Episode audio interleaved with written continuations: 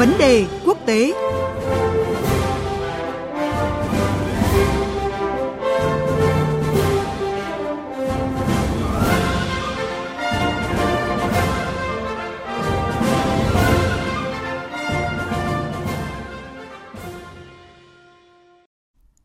Thưa quý vị và các bạn, dưới sự chủ trì của Tổng thống Mỹ Donald Trump, Thủ tướng Israel Benjamin Netanyahu vừa mới ký kết các thỏa thuận bình thường hóa quan hệ với hai quốc gia Ả Rập là các tiểu vương quốc Ả Rập Thống Nhất và Bahrain. Đây được đánh giá là thời khắc lịch sử, không chỉ mở ra chương mới cho quan hệ hợp tác giữa Israel với các tiểu vương quốc Ả Rập Thống Nhất và Bahrain, mà còn đánh dấu bước ngoặt quan trọng trong quan hệ của Israel với thế giới Ả Rập nói chung. Việc Israel liên tiếp đạt được thỏa thuận với hai quốc gia Ả Rập trong một thời gian ngắn được đánh giá là một thành tựu đối ngoại vượt trội của chính quyền Tổng thống Donald Trump. Bởi vì rất nhiều đời Tổng thống Mỹ trước đó vẫn chưa thể hàn gắn được chia rẽ bất đồng sâu sắc giữa Israel với thế giới Ả Rập kể từ khi các nhà lãnh đạo Ả Rập gặp nhau tại Sudan năm 1967 và thống nhất không công nhận nhà nước Israel, không có hòa bình với Israel và không đàm phán với Israel.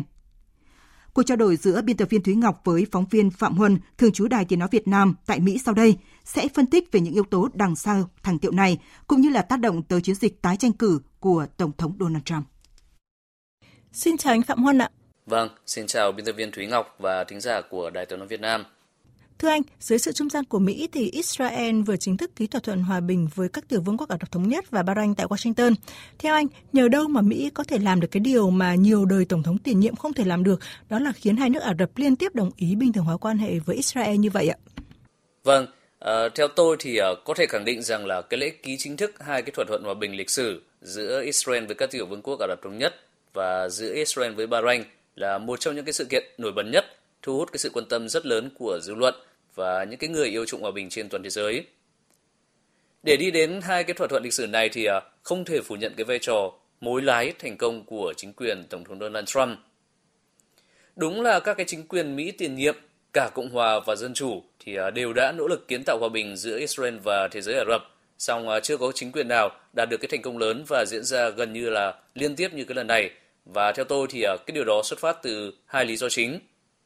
Thứ nhất đó là cái thành quả từ nỗ lực ngoại giao con thoi thời gian qua của cả Ngoại trưởng Mike Pompeo và Jared Kushner, cố vấn cao cấp Nhà Trắng, đồng thời là con rể của Tổng thống Donald Trump.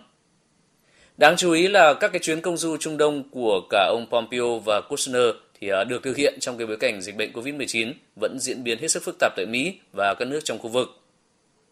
Cái lý do thứ hai đó là cành ô liu mà chính quyền Tổng thống Donald Trump chia ra cho hai quốc gia Ả Rập. Ông William Hatung, giám đốc chương trình vũ khí và an ninh tại Trung tâm Chính sách Quốc tế có trụ sở tại thủ đô Washington thì cho rằng là các cái hợp đồng bán vũ khí là một nhân tố quan trọng dẫn đến hai thỏa thuận hòa bình vừa được ký kết. Các tiểu vương quốc Ả Rập Thống Nhất thì à, từ lâu đã mong muốn có được các máy bay chiến đấu F-35 và số lượng lớn hơn các loại máy bay không người lái của Mỹ. Nhưng Washington thì à, không thể bán bởi vì à, cam kết duy trì lợi thế quân sự của Israel trong khu vực. Bahrain thì ờ, chắc chắn cũng được hưởng lợi từ ờ, hoạt động chuyển giao vũ khí của Mỹ, nhất là từ khi chính quyền Tổng thống Donald Trump gỡ bỏ lệnh cấm bán các máy bay chiến đấu F-16S cho nước này. Và do vậy thì ờ, trong một cái trường mực nào đó thì Bahrain để phục ông Trump. Không lâu sau khi lên nắm quyền năm 2017 thì ông Trump đã quyết định bán các máy bay F-16S cho Bahrain mà không gắn với điều kiện về nhân quyền. Vâng, vậy theo anh thì việc đưa được các quốc gia Ả Rập ký thỏa thuận hòa bình với Israel nó sẽ tác động như thế nào tới cái chiến lược của Mỹ tại khu vực, nhất là với kế hoạch Đại Trung Đông mà Mỹ đã công bố? Việc các tiểu vương quốc Ả Rập Thống Nhất và Bahrain đồng ý ký thỏa thuận hòa bình với Israel thì à, được kỳ vọng sẽ tạo ra cái xung lực cho cái sự ra đời thỏa thuận hòa bình tiếp theo giữa Israel và các thành viên khác thuộc khối Ả Rập. Tuy nhiên thì à, để có được cái kết quả đó thì một lần nữa cần ờ, nhấn mạnh cái vai trò của cố vấn cao cấp Nhà Trắng Jared Kushner, kiến trúc sư trưởng của kế hoạch hòa bình Trung Đông. Quả thật ờ, ông Jared Kushner và nhóm nhỏ của ông xứng đáng được ghi nhận ờ, cái công lao to lớn vì đã khởi xướng và duy trì nỗ lực thành công nhất của Mỹ trong việc kiến tạo hòa bình Trung Đông kể từ cái hiệp định hòa bình Israel-Jordani năm 1994.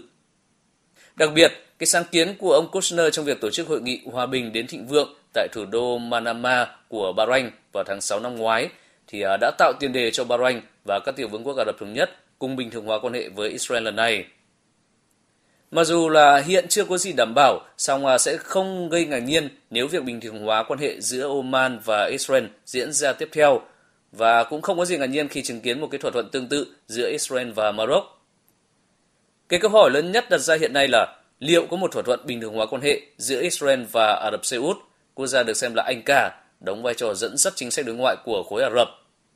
Bình thường hóa quan hệ với Israel thì à, có thể là một cái bước đi quá xa đối với chính phủ Ả Rập Xê Út, nhưng à, nước này thì cũng đang cho thấy một cái quan điểm cởi mở hơn trong à, quan hệ với Israel. Thưa anh Phạm Huân, giới phân tích có cho rằng là việc liên tiếp công bố các thỏa thuận hòa bình lịch sử giữa các quốc gia thì có ý nghĩa rất là lớn với cái chiến dịch tái tranh cử của ông Donald Trump ở thời điểm này. Vậy thì anh có thể phân tích cụ thể hơn về cái nhận định này được không ạ? Trước hết thì chúng ta cần lưu ý rằng là lịch sử các cuộc bầu cử tổng thống Mỹ đã chứng minh rằng là cái chính sách đối ngoại hiếm khi là cái vấn đề quan tâm hàng đầu và tác động lớn tới quyết định bầu cho ứng cử viên nào của cử tri Mỹ trong à, ngày tổng tuyển cử. Tuy nhiên thì à, để có thể phần nào thuyết phục cử tri Mỹ về à, cái thành tựu đã đạt được trong gần 4 năm cầm quyền vừa qua, thì Tổng thống Donald Trump vẫn cần có điểm nhấn về chính sách đối ngoại.